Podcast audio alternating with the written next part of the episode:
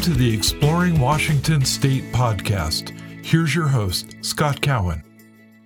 Hello, and welcome to this episode of the Exploring Washington State podcast. This is episode 221.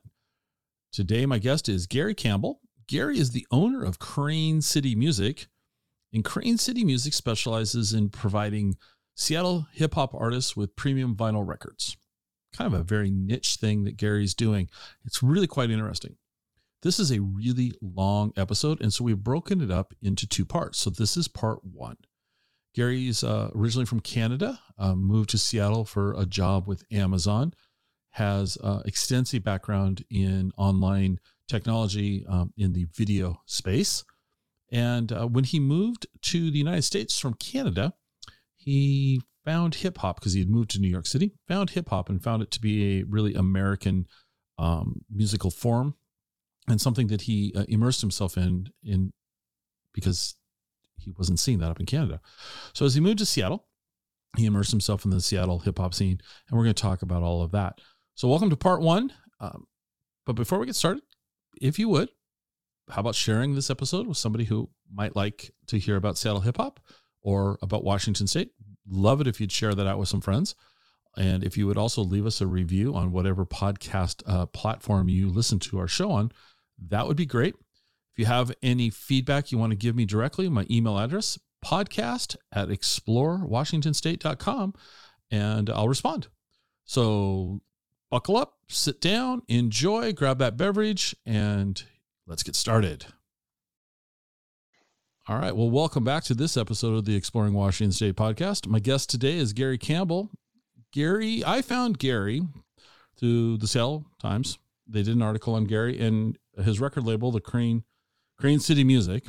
Gary, I'm going to just ask you a quick question. Crane City was that a homage to all the cranes on the towers in Seattle? Yeah, and and it, it was. Um, I will say in 2017, around the time that I was starting this project, um, it, Crane City Music started as a single album that was going to be a compilation of um, hip hop artists from the Northwest, and uh, one of the working titles was Sounds from Crane City uh, because Crane City was a term people started using around that time just to refer to Seattle because there were so many cranes all yeah. dotting our skyline. They were like redwoods everywhere. There was an artist that is on the compilation uh, named DoNormaal, and she is a Seattle rapper. Um, and she had said to me at one point at a show that you know these cranes were just you know, like sp- sprouting up like trees everywhere, and they were going to be part of our landscape for decades to come. And and right around that time, there was a, a cover story on the Seattle Times that said,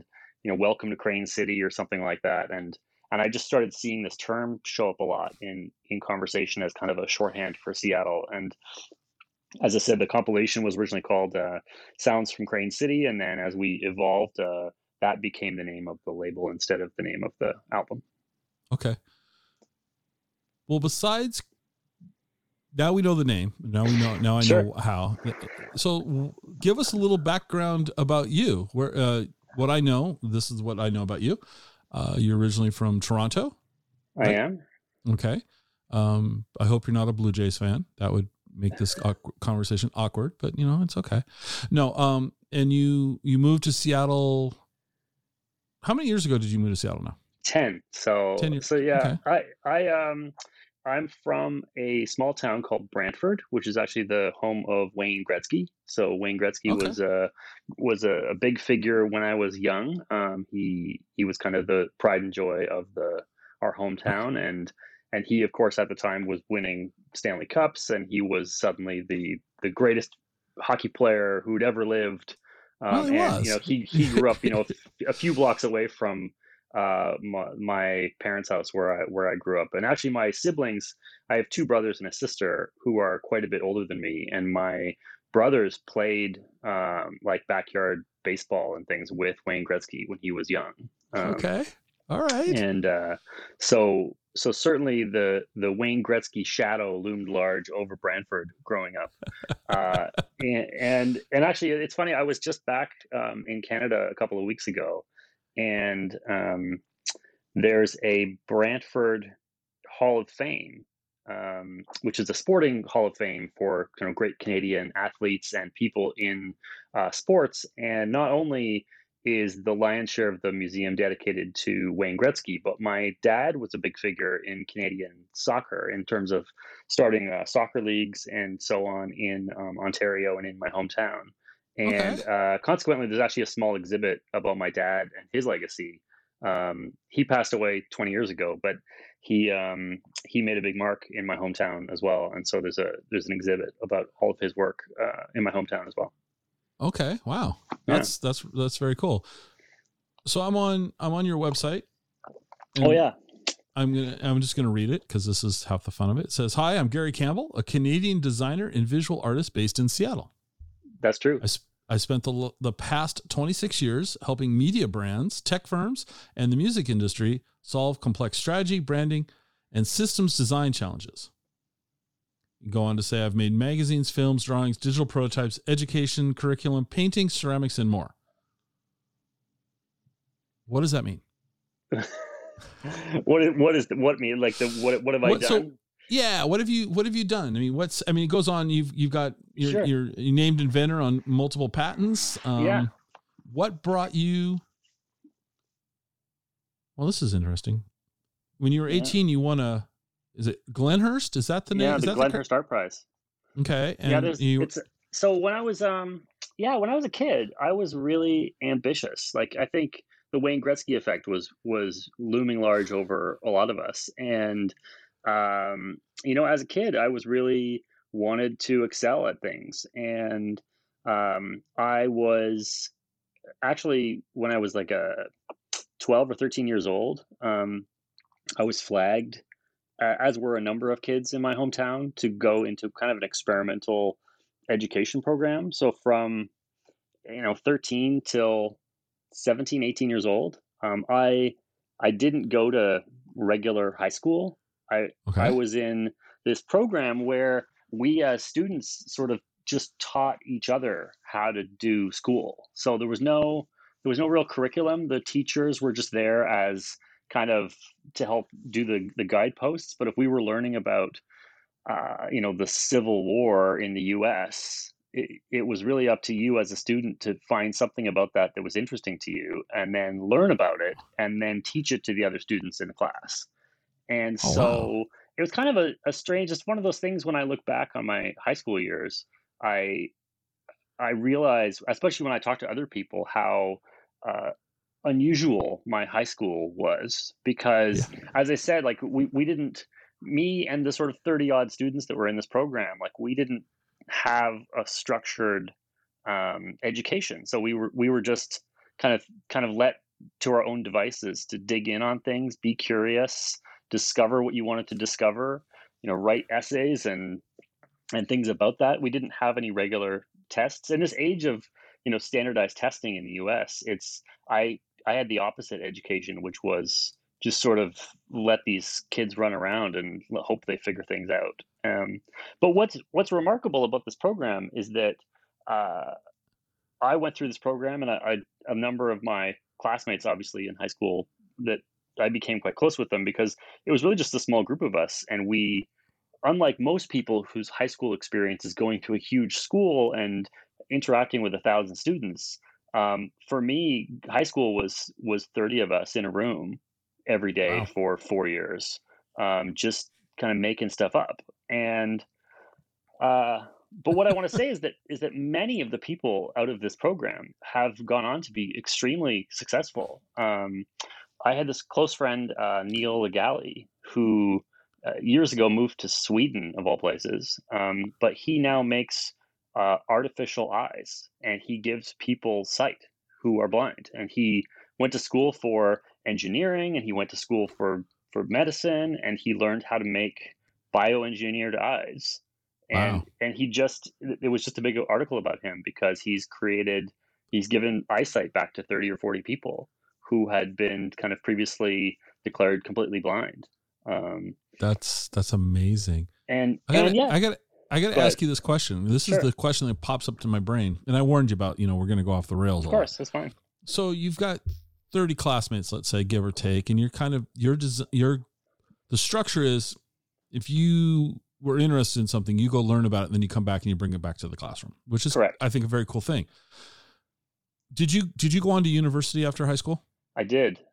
So how was the admissions process though? I mean, you didn't go to this traditional school. So how did the university take that body of work and Oh, you know, it's, it's interesting. So what happened in this program is that we were all thrown back into sort of regular high school in our final year. And okay.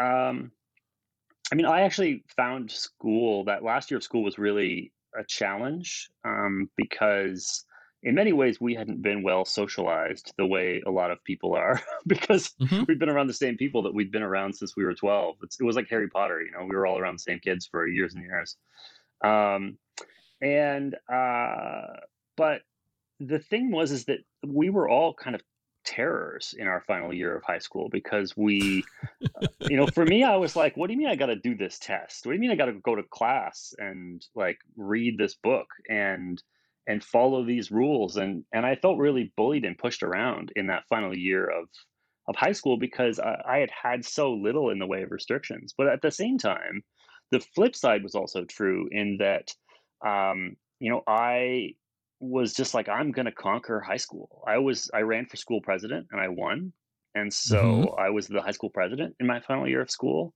Um, i was one of the leads in the school play.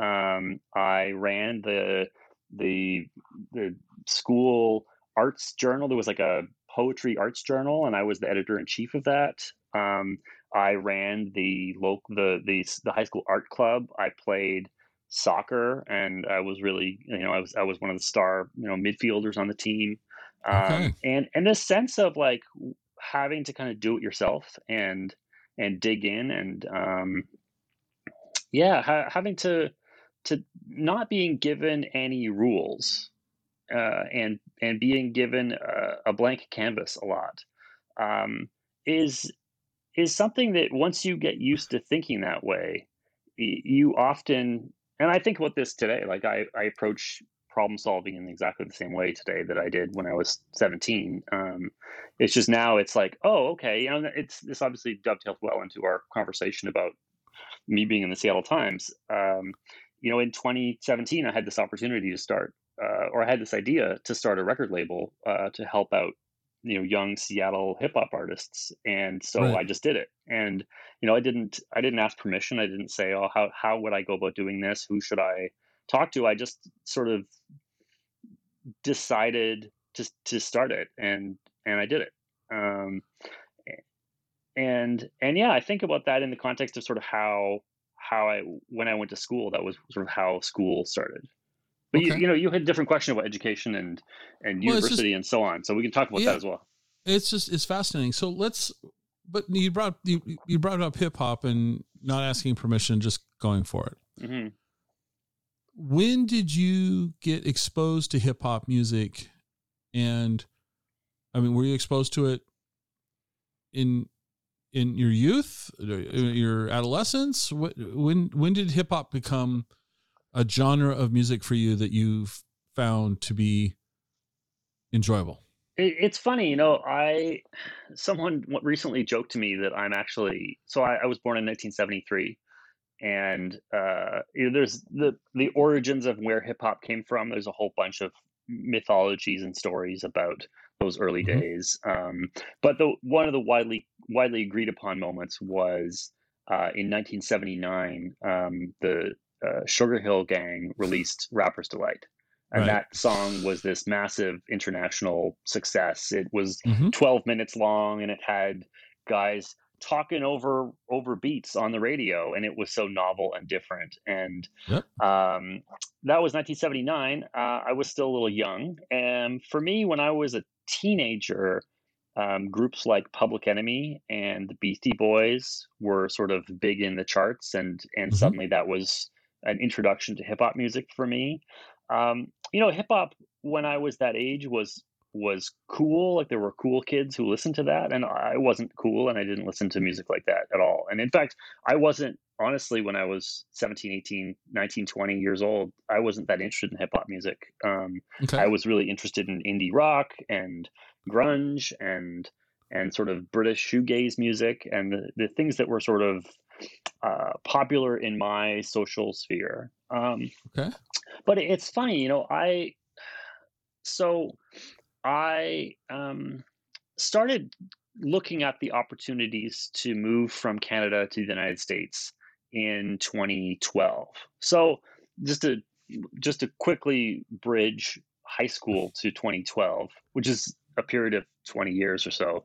Um, I um, I went to high school. I went to university. Uh, in university, I took fine art, um, and uh, I did drawing and painting, that sort of sort of thing. Um, I also took Japanese classes in university and uh, studied a lot of um, Japanese history and and things like Zen Buddhism and hmm um, Taoism and and and, and Asian religions.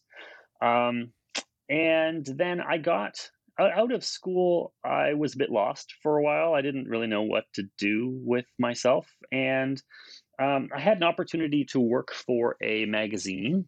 Um, there was a government program that that um, existed in Canada where a magazine could hire uh, someone out of university and the government would pay some of their initial it was almost like an internship but the government Right. would pay you a small amount of money to to and, the employer got paid in order to employ a young person who's fresh out of school. And so i benefited from a, a government program to uh, give me a job essentially at this magazine. Okay.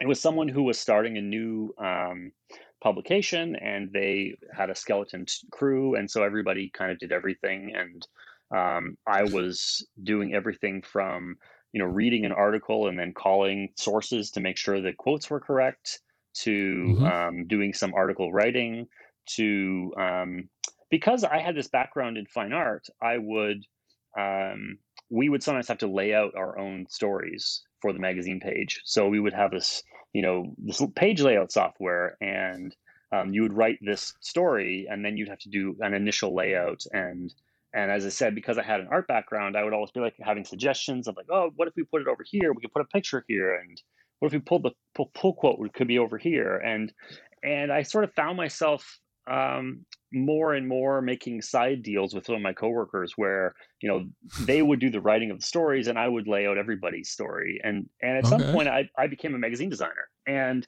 um, but it, it wasn't something I went to school for, and it was something that I um, I was good at and I had an aptitude for. And um, you know, because I had gone to school for fine art, I understood color and layout and composition and and some of the basic sort of ideas that that go into a magazine page layout as much as anything. Um, so I did that for a while, and uh, I made this transition in the magazine world from doing print magazine design, where I was designing, you know, physical magazines that were sent to people's Right. homes, to the this transition that happened.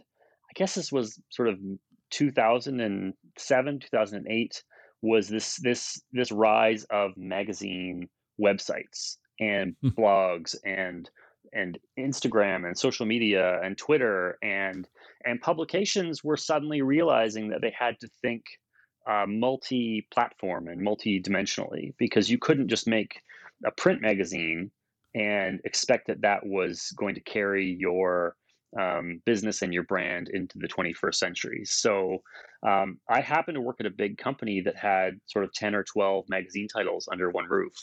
And that company was starting a sort of nascent uh, website team who was going to be responsible for designing um, websites for all of these magazines. And I made this jump in my career to to being sort of one of the digital designers to create these websites. Um, and that was a fascinating job because it um, it it was filled with these moments of saying, okay, you know, I, I worked for say a um, a city magazine. So one of the magazines that I, I worked for that I, I worked on the um, on the publication was a magazine called Toronto Life, which is much like uh, Seattle Met or Seattle Magazine or The Stranger. It's sort of a Mhm. an arts and culture magazine that covers um, what's happening in Toronto. So this might be everything from restaurant reviews to highlights of arts and entertainment, interviews with celebrities who live in Toronto, um, you know, uh, big feature profiles on the politics and sort of the, the scene of what's happening in just in Toronto, in, in the life of people who live in Toronto, real estate, so on. Mm-hmm. Um, and one of my first jobs um, on the digital side was to take this magazine, which was a monthly 100 page magazine, and think about how do we create an experience that can be daily and uh, sort of quick hit content out of this publication. And um, you know, we started looking at some of our, our, our metrics and who was coming to the site and when were they coming. And the one thing that we really realized early on was that m- most of the traffic we were getting on the website was to our restaurant reviews, and people were coming uh, to the site around three o'clock in the afternoon, and they were spending about ten minutes on the site. And hmm. and so you know, one of the the big insights that that I had that we implemented was let's instead of trying to take this magazine and and cut up all these pieces of this magazine and put them all onto the internet, which is what was done at the time, was let's double down on restaurants and food content and and let's focus on having a daily blog of restaurant food information. We'll update it every day at three o'clock, and because we know people are coming to the site during this period of time, and we'll have small hits like, "Here's great places that that you should eat at dinner for dinner tonight. Here's mm-hmm. here's great places that you know. Here's here's a profile of a new chef that is making really interesting things that you should check out. And this was a huge success uh, at the company, and and then we had to sort of take the same model and apply it to other publications, whether it was a wedding publication or a, um, a fashion magazine or um, you know a, a, publication that was a, in the sort of book industry, doing kind of like a publisher's weekly, and sort of mm-hmm. a, again trying to think about how do you take these magazine brands and rethink of them as digital properties and how someone might want to interact with them online.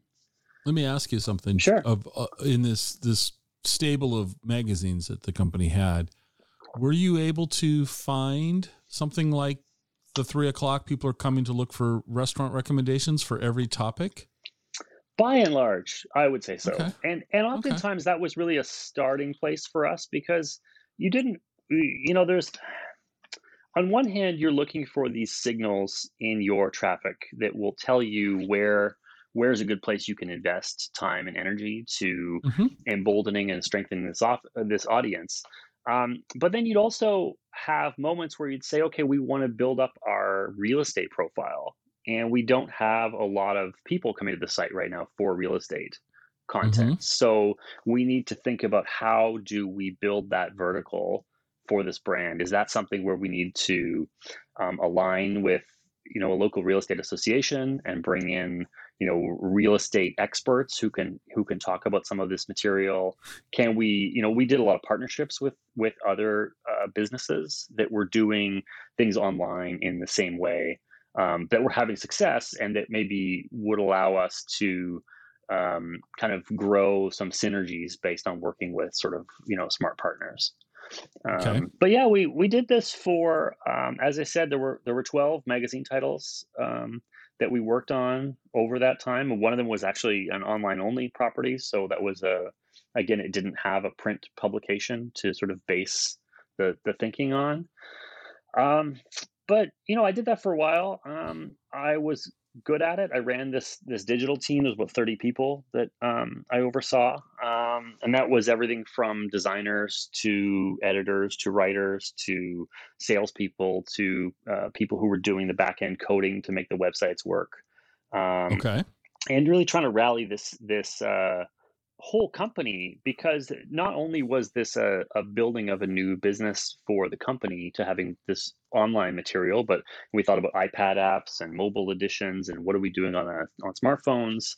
Um, but also, it was a huge cultural change that was happening um, at these publications because for so long the the print publication had been the the the er part of the brand. It was the part that that you based everything off of. And and we were finding that that we were discovering there were huge pockets of audience that were only ever engaging with the website or the social media and had never really bought the magazine and weren't interested in buying the magazine. And so that was a whole other shift as well that was going on um, at the time with what I was doing. Um, but you know, I, I um, so I, you asked this question at the very beginning about hip hop and how did I get into hip hop? And, Yeah. and I seem like I'm the furthest I could be from that. But but what happened was that um, Toronto media is um, I mean Toronto's a big city. It's six million people um, live in Toronto, so it's Is it that big? yeah, it's it's um I had no idea. I didn't know that six million people lived in Canada. oh yeah the population of Canada is thirty eight million. So Oh. And Okay. actually, in the in the hierarchy of cities, uh, the largest city in North America is Mexico City, uh, yes. and then the second largest city is New York. Mhm. Third is L.A. Fourth is Toronto. Uh, fifth is Chicago, and sixth is Houston. So, so that's I sort would- of where Toronto fits in the in the ranking. I would not. I would. I. I would have thought if you would have asked me, you know, pick a pick a U.S. city that's approximately the same size as Toronto. My honest answer would be Seattle. Mm, I would. yeah. I, I for some reason I've I've I've associated those two now, obviously incorrectly. So there we go. Once again, I'm admitting my lack of intelligence to the uh, to the world. Oh well. No, you know, Um, it's it's funny because I I would say um, a lot of people I meet in Seattle, um, when I say I'm Canadian, immediately assume that I'm from Vancouver or that I'm Yeah. somehow connected to the west coast of Canada. Uh, Mhm. And and Vancouver is, I think, maybe two million people. Um, it's it's also quite a bit larger than Seattle, but it's Mhm. um, but it's small by the comparison to um, Toronto Toronto. or Montreal. Um, so Oh, really? You know? mm, Yeah. Okay. Well, well, let's let's let's rope this back into Washington State. Uh, sure. like, no- nothing nothing against Canada. I don't mean it like that. No, no. don't- uh, U.S. Yes, yes, Um. I wanted to get to your question, which was really how did I get involved in hip hop, and that's that's where I wanted to get to was that um, the the Toronto media scene uh, looks a lot to New York City for um, you know ideas, direction, kind of vision. Like there's always kind of a uh, looking to New York for what you know what the gold standard is, and Okay. at some point in my career, I reached a point in Toronto where moving to New York City was the next obvious step um, in terms of building my career and growing my career. And uh, so I went to New York um, in 2012, and uh, I was really struck by hip hop music when I was in New York. And to me, um, hip hop is something I very much associate with the United States. To me, that Okay. there's like a, a a directness and an honesty and a uniqueness to hip hop that is eh, you know it's like people say about you know jazz being an art form a music form for that is unique to the United States and for me hip hop is similarly something that that I so deeply associate hip hop with the United States and living in the United States and trying to understand life in the United States um, I find hip hop can be a good way to do that. Um, Okay. and so I became really interested in in the in the music and the art form as as it connected to the country and as it connected to me living in the U.S. and trying to sort of navigate being a foreigner and being being Canadian and having a very different upbringing and and so on as compared to um, someone who might have grown up here in Olympia or Tacoma or Seattle. Um, you know, I found hip hop was a way for me to to understand um, the life and struggles of people here uh, in a different way. Okay. So you, that's okay. That's fascinating. Because yeah, that's that's I could. I'll just leave it. I guess what I'm trying to say is I, I've spent my entire life living in the state of Washington, Sure. so I I'm, I'm acknowledging that I'm coming at this from a very small lens. Uh, of, you know, I've not lived. I've not lived in New York. I haven't lived in Toronto. I haven't. Yeah. I've lived in Seattle, and I'm now living in Wenatchee, and Yeah. that's very. They're both very different. Uh, I've lived all over. I lived I lived in France for a while. Um, that was another wow. another place I lived for a bit. I lived in Quebec for a while. Uh, I lived on the top end of Vancouver Island briefly. Um, yeah, I've I've uh I, I've tried to move around. I've been a bit nomadic. Both my this sounds very sad, but both my parents passed away when I was in my early 20s. And so um, I have always felt a bit nomadic in my life mm. ever since then because I I haven't had the the call of home in the same way that mm. someone who's whose parents who may still be alive would have um, towards towards feeling like you've got to go back to your hometown because I don't have anyone in my hometown um, okay. Uh, living there anymore. So it's it's it's been for me. It's always been about moving around to see new places. has has been a big part of my identity. Um, okay. I I found my way to Seattle at the start of 2013. So at the end of 2012, I was in New York and um, I got a phone call out of the blue from Amazon, and um, it, you know it's, it's an experience that is is very unique in that it's not unlike Pete Carroll calls you up one day and says, "Hey, uh, you know, we just traded Russell Wilson and we need a quarterback. You want to come be quarterback for the Seahawks?" Um, it's it's an experience not unlike that, where Amazon just calls you one day out of the blue and says, "Hey, we saw you. You've been doing cool things in Canada, and we saw you won a bunch of national awards, and we we want you to come work on this team of all stars that we're putting together to work on." Kind of this big media project. And what do you think? Um, so so that brought me to Seattle. It was it was um, you know Amazon you know tries to hire the the best that they can find all around the world, and and you come here. And when I when I first arrived at Amazon, um, you know I didn't I'd never really been to Seattle. I I didn't know anything about this place. Um, and uh, I remember one of my coworkers was was really excited uh, as we were building this team that was going to work on a big video project. Um, we were building what was essentially Amazon YouTube, sort of a, a short video hub for all of mm-hmm. this video content that Amazon has. Um, and and this is things like uh, product reviews that exist on product pages, or um, you know marketing videos that might be from Roomba or uh, Samsung or some company. Like there's all this this huge volume of video that exists all throughout the Amazon ecosystem. Um, mm-hmm. It's primarily about products and and what people love and don't love about products, unboxing videos and and so on. Right. And and there was this initiative that I was brought here to work on was to try to make sense of all of this video content. Um, and my background in media and sort of working in these large projects and trying to make sense of how to how to think about a brand um, was what uh, was uh, the main appeal for Amazon to bring me in to work on this project. Okay. Um, and uh, but one of my coworkers, who, who, as we were building this team, was probably fifty people or so on this team, um, hung flags in our workspace for all of the countries that everyone who's working on this team were from. And so we had we had flags from Ukraine, and we had flags from China, and we had flags from India and Pakistan, and uh, um, Malaysia, and it it was wild to. It really felt that first team. It really felt like like being in the Olympics. Like I I was mm. you know yet another person who was from Canada who you know had arrived to work on this project and um, we they were the company was assembling uh, as I said a little United Nations of of people who had experience or expertise in this space and they thought could help with you know creating this project and making this successful.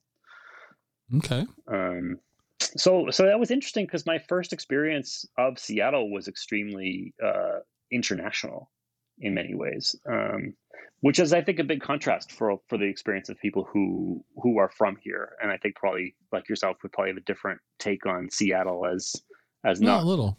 Pardon? Yeah, I, I would. I agree. A, a, little. Yeah, we probably think of it as more uh, uniform, homogenous, maybe. Yeah. So, well, let me ask you this question. So, you find hip hop to be a, a, uniquely U.S. thing. Sure. So I think that's kind of changing your words a little bit. So the hip hop scene in New York, you come to Seattle. How does Seattle? How does Seattle's hip hop scene in your opinion, compare with what you were what you were experiencing in New York?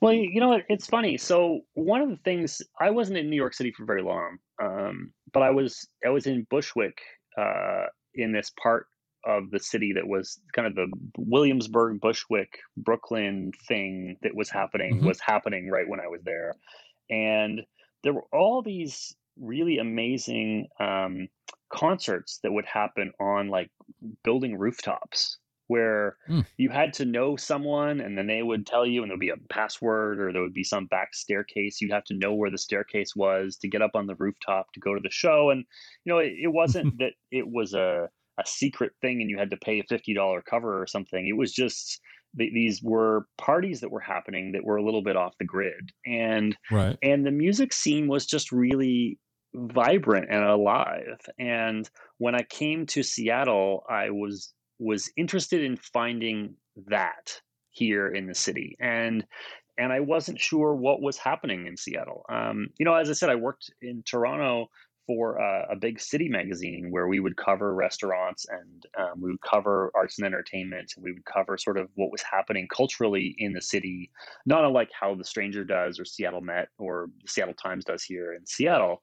And so i found myself really digging in looking for what were the things that were happening that that were you know culturally really exciting in seattle um, at the time and hmm and it's funny, you know, you you have somebody like um, uh, Macklemore and Ryan Lewis, whose song "Thrift Shop" had just come out, and they were suddenly. Yes. Pardon? Wow. I just I just realized you moved to Seattle that that year. That's right. It was, okay. Yeah. That, and yeah, and that song okay. was blowing up. Like everybody was like, that was you know, and he was representative, like it or not, of what the Seattle hip hop scene was. And Yeah. um, you know, I saw Macklemore, and you know, he's he's a very uh, uh, he works a lot on his craft, and he takes it very seriously. Um, and um, you know, I saw Macklemore perform at you know like a, a club like Chop Suey in front of like 50 people, and Mhm. and it was um it was that at that time when that song was just starting to to blow up and and things were happening and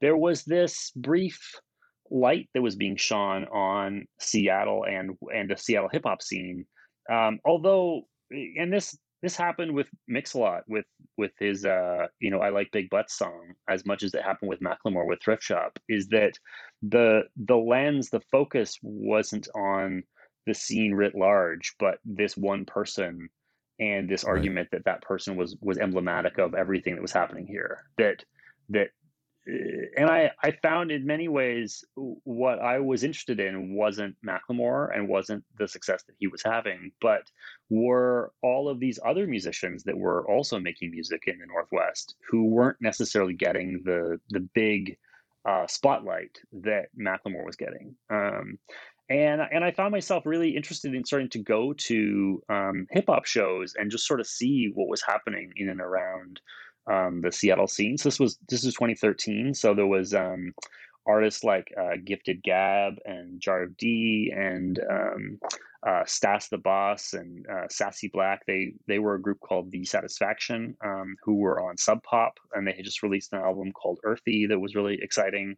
Um, Shabazz Palaces is another group on Sub Pop who was releasing music around that time and represented a sort of alternative to Macklemore um, of what was Mhm. happening in the in the hip hop and rap scene.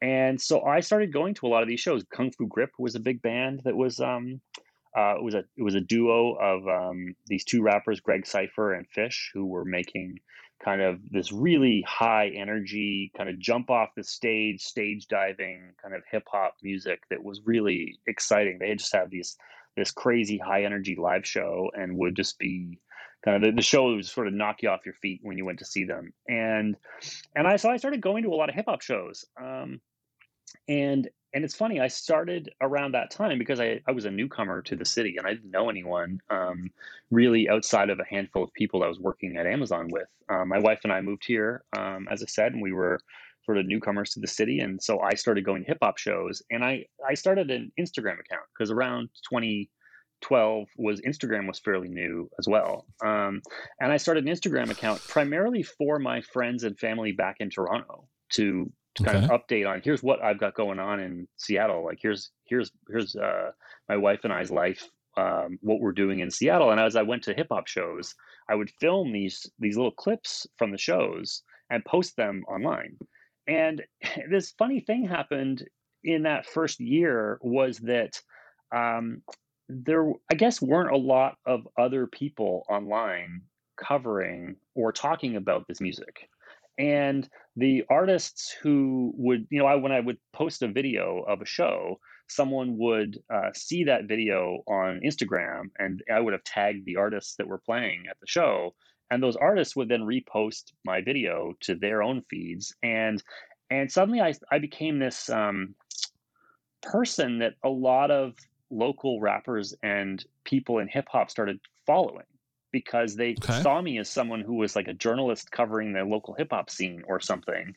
And so I, I became this person that was like, oh, you gotta you gotta follow Gary or you've gotta invite Gary to your show. And so I started getting, you know, DMs from rappers I didn't know saying, "Hey, I'm playing a show in this back alley behind an auto garage. You got to come to my show." And uh, you know, so I started going to these these hip hop shows because I got invited to them, and and sometimes they were really fun, and sometimes it was, you know, I mean, I'm 49, I have a gray beard. Um, sometimes like I would show up and I would be at least 20 years older than anyone at the show, and and so I really stood out and so people right. not only uh, was I being invited to the show, but what if I did show up, like everyone knew I was there because I was the the weird old guy who who's standing at the back, and it's like, why? Who's this guy? Why is he here? Um, yeah. But you know, I was just right. I was just interested to see what was going on in Seattle, and and as I said, participate where I could in um, this you know creative community that that was so exciting to me. Well, let me ask you something. You just described yourself as this weird old guy and if you were 20 years older, how how well were you received by the community? Uh, surprisingly well, actually, and that's and that's the thing. Like I, I'm extremely honored by by how welcoming everyone was to me coming out to shows. And I mean, part of that is I think because I was approaching this a little bit because I have a background in media that I was showing up with a camera in hand and mm-hmm. and as someone who had uh, an increasingly larger social media presence of of people who were following me. So so you know getting your photo with me or me filming you at your show had the potential to raise your profile um, in the scene. So I think everyone was really excited by my presence uh, when I would show up at, at things. Um, uh, yeah, I don't know if that answers your question okay. exactly, but yeah, it does. Um, well, because let's let's let's be honest. You and I don't look like a typical hip hop fan. No, that's true. uh, and that's, we just don't. And you know? um, yeah, it's funny though. I think. Uh, I mean, I, I always really made a point and continue to like. I'm not.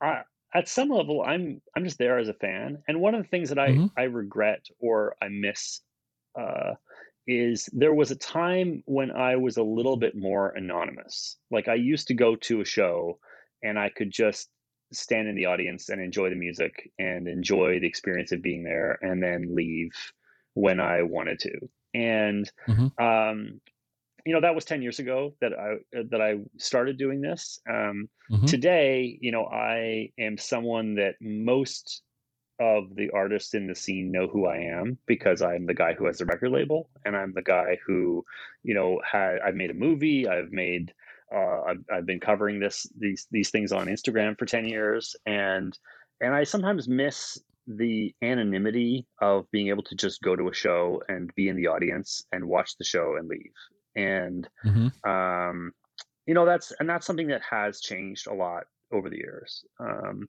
you know, there there was a time though the pan- pandemic has also I think changed a lot for a lot of us, and you know there was a time in 2019 when you know i i would show up at a show and the people on stage would be shouting me out in the audience like hey gary's here everybody cheer because gary's here or i had a rapper at one point who made up a verse about me and then got everyone in the audience to rap it along with him while he was doing the song like it's it's funny like this these experiences uh, you don't really i didn't I didn't anticipate or sign up for any of this. It's just sort of what happened. Um, and uh, but you know that's it's wonderful. It's it's a it's a life turns out in ways you don't expect, and sometimes you just roll with it and see where it takes you. Um, uh, yeah, you know, I, so I started this this Instagram account, and I covered on, things on Instagram for a long time, and um,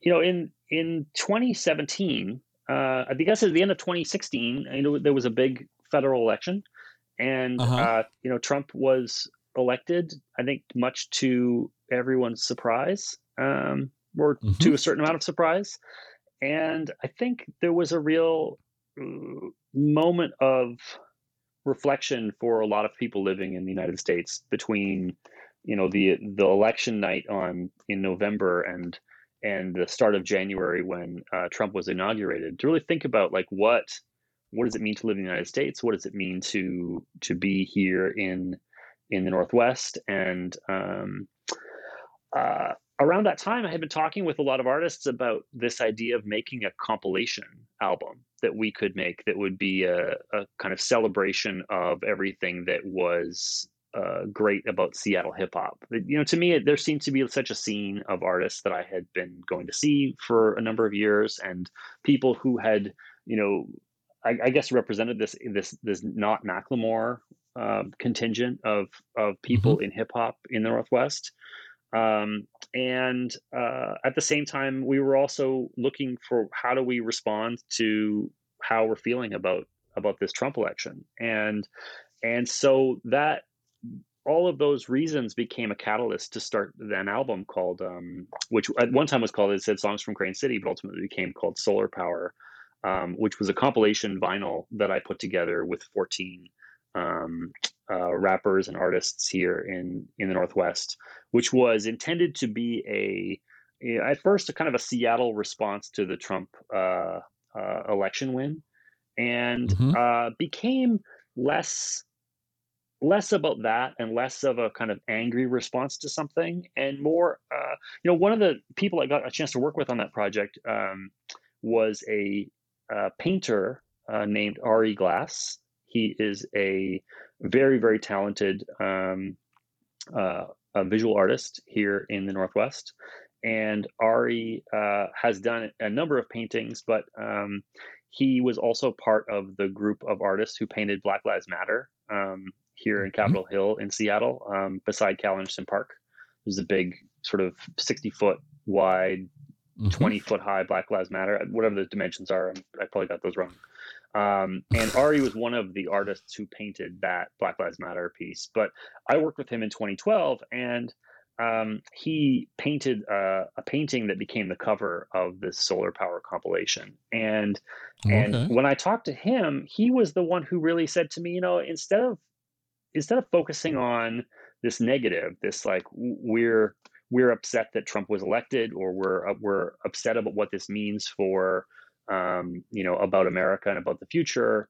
He said, "What if we make this album really a celebration of all the things that are great about the Northwest?" And and he was the one who titled the album "Solar Power" because he at the time when we were talking, it was like February, and it was it's February is the hardest time in the Northwest because it's been dark for so mm-hmm. long and and you feel like spring is coming but it's not there yet and you're you're waiting and you're waiting for spring and and then that first moment of sun that you get you get about a week in at the late february and then and then it really kicks into high gear in april and then you just it's just blue skies until october and and he was saying you know there's that moment that solar power moment when you get hit with that sun and you go, oh, I remember why it's great to live here. And then it's just you're in this wonderful, like warming sense of of uh, how great uh, the Northwest is.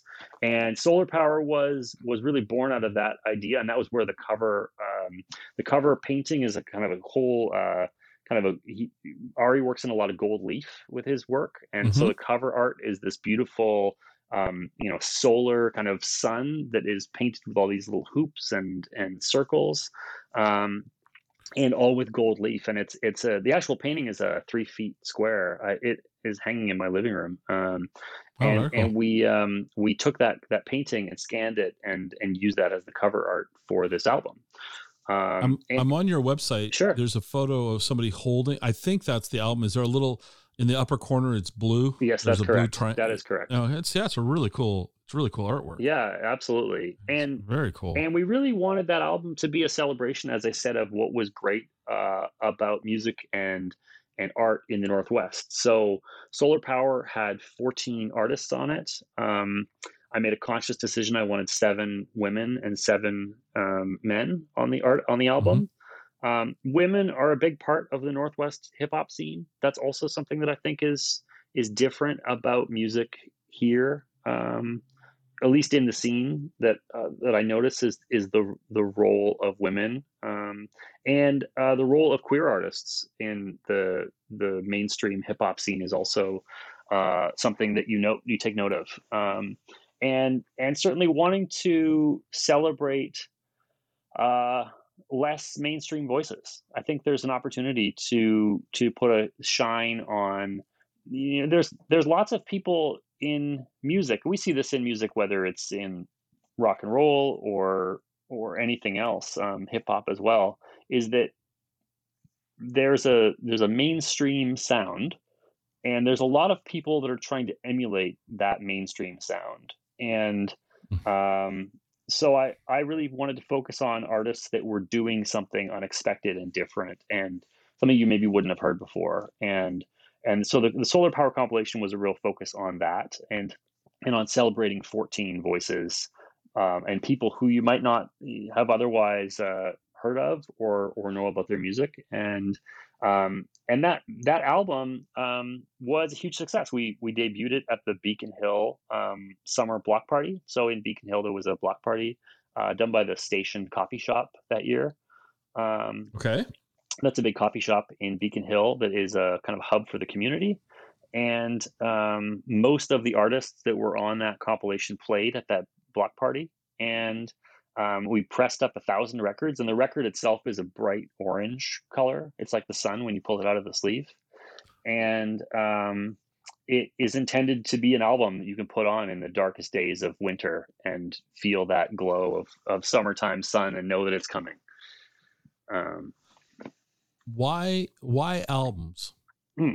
I mean, because first off, that's not meant to be a critical statement. no, because I love I love the idea of vinyl. But why? What was the inspiration for for you to go bring this genre into vinyl? Yeah, I mean, I think, you know, part of what I was trying to do, and, you know, I think there's um, a little bit of the work that I do with Crane City Music is towards preservation. Like there's a sense of there's there's music happening in the city and there's a legacy of music happening in the city. And I and I personally see the way that that uh, people you know will covet a, a jazz record from the 50s or um, someone I worked with early on as a distributor was a company called Light in the Attic, and they're based here in the Northwest. And Light in the Attic focuses on uh, compilations of scenes from. Um, so you, you, they'll have a record like uh, Nigerian folk rock from the 70s. And this will be a Okay. compilation of, of that music from that place, um, or a compilation of uh, psychedelic rock music from Japan from you know the 80s or whatever the the Right. stick five words together and and you've got a scene you know beijing punk rock from the 2010s or you know minimal techno from germany from the, these sorts of compilations. And i and that was part of what i was thinking about when i wanted to put this record together was what is the sound of seattle hip hop circa 2017 and at the time we were making the record it was it was all new music. But to think about this as something that someone 20 years from now is going to find this in a used bin. And Mhm. we'll we'll have a window into what um, what is happening in what was happening in music at the time here in the Northwest. And, and you know, it's funny. Like vinyl is, is has it had this interesting lifespan, and I think because I don't want to put this like people have been putting music on vinyl records since the 1890s. Like this is a, a Right. format that's been around for more than 100 years and right and in some ways there was a time in the uh, turn of the millennium when you know Napster became big and CDs were sort of the dominant format for music, and it seemed like vinyl had really had its day, and and vinyl never really died off. Like it, I think there was a lot of marketing efforts on the part of record labels to eliminate vinyl and um, push people to new formats to CDs. I mean, I I remember myself in I don't know 2003 2004 I pretty much got rid of all my vinyl records and I rebought everything that I owned on vinyl on CD because vinyl was dead and we were all listening to CDs now and then you know the over time I sort of found my, my way back to it and I find it's it's of all of the various music formats that exist it's the one that continues to uh, thrive. I mean, in, even in 2022, I think more vinyl albums were sold than uh, CDs or cassettes or mm-hmm. any other physical format. Um, you can buy the new Harry Styles record on vinyl and the new Taylor Swift record on vinyl. Like there's there's this the new Beyonce record just came out on vinyl. Um, and so I think you know that's something that's been interesting is is the way that I that, that in many ways the the industry it feels like more than anything tried to end vinyl's reign over the last 10 or 15 years and and failed and vinyl continues to persist um, do you think I got I got a couple of thoughts on this? Sure. Right, just let me let me bounce these off. No, it's fine. Two two thoughts. Number one is the act of listening to an album mm-hmm. requires you to you know take it out of the out of the sleeve put it on the turntable put the stylus on the on the record you know you're you're at you're an active participant and you're going to listen versus streaming something on spotify or you know there's just some more there's this more physical connection to the to the process to me. This is the way i view it. Yeah. Is that if i'm going to listen to a, a record of course i'm old so i say records and albums they you know somebody a third of my age they don't even really know what CDs are. And but That's right. I I think there's something tangible to an album versus a CD. Now, I like you got rid of all my albums and replaced them all with CDs and I regret that choice. But when I go and buy vinyl now, it's not uncommon for me to have the album on display versus a CD that's just stacked up on the shelf. Okay. So that's one comment is to me, I think we actually more of active listening and more of an, we're present during the, the process of consuming mm-hmm. the music versus it's earbuds in the background while we're doing the dishes. Number two, I don't disagree with you at all about the record industry trying to kill off vinyl. But do you think they've been able to position vinyl as the higher end alternative? Because albums are selling for what, 30 bucks now a pop? Yeah, I mean those are those are two great observations. I think there is it's funny like I so I worked in in media for a while, I worked in the tech industry for a while and you know, I think sometimes that like I look at streaming and someone said to me once, well, you know, why would you do vinyl records when you can do streaming? Like streaming so much more efficient. And I'm like, what when have I ever listened to music and wished it was more efficient? Like it's there's a there's a sense of like what what is the experience that you are looking for? So here I'm going to give you an example of this. Uh, there's been an ongoing debate that shows up every so often online. It's and I guess various because I worked in, in online video for a while, so I pay attention sometimes to what trends are in online video. And there was a discussion online for a while that Netflix was going to roll out a button, not unlike with podcasts, where you could watch shows at one and a half times speed or twice speed. In the same way with a podcast, you can push a little button and you can listen to this podcast at a much faster clip than normal. And this was a question of like whether or not Netflix was going to roll out this feature. And at some level, you have to ask yourself, why?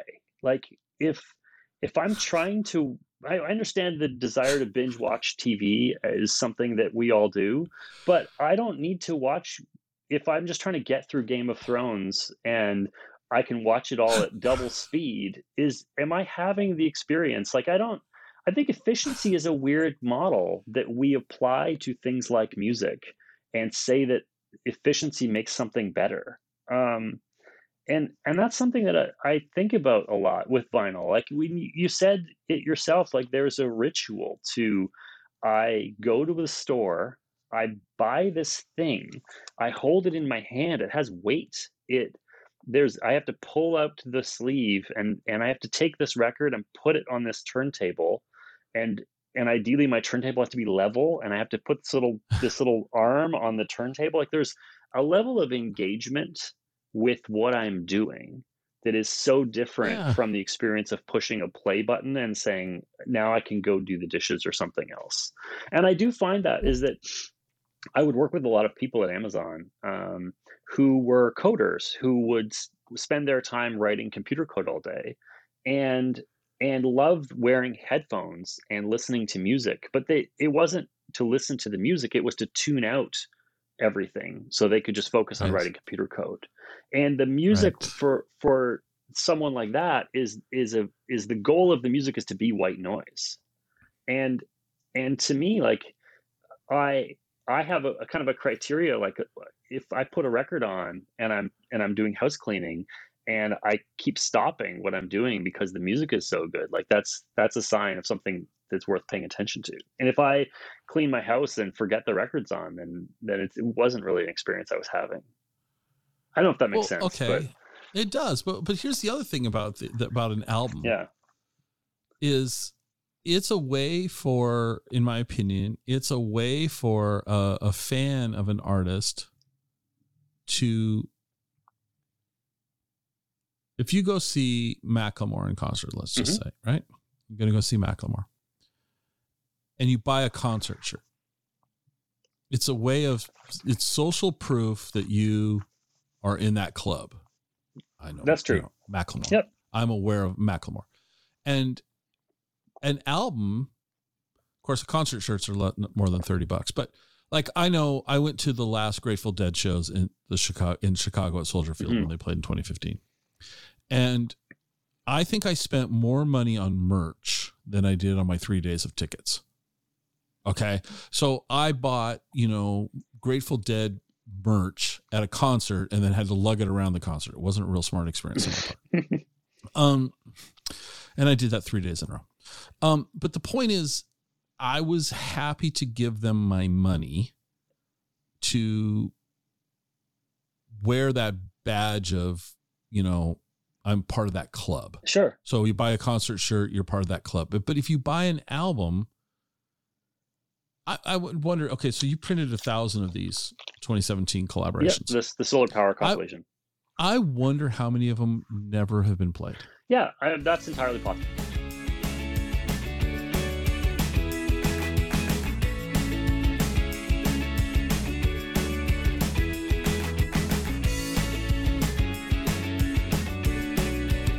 Join us next time for another episode of the Exploring Washington State podcast.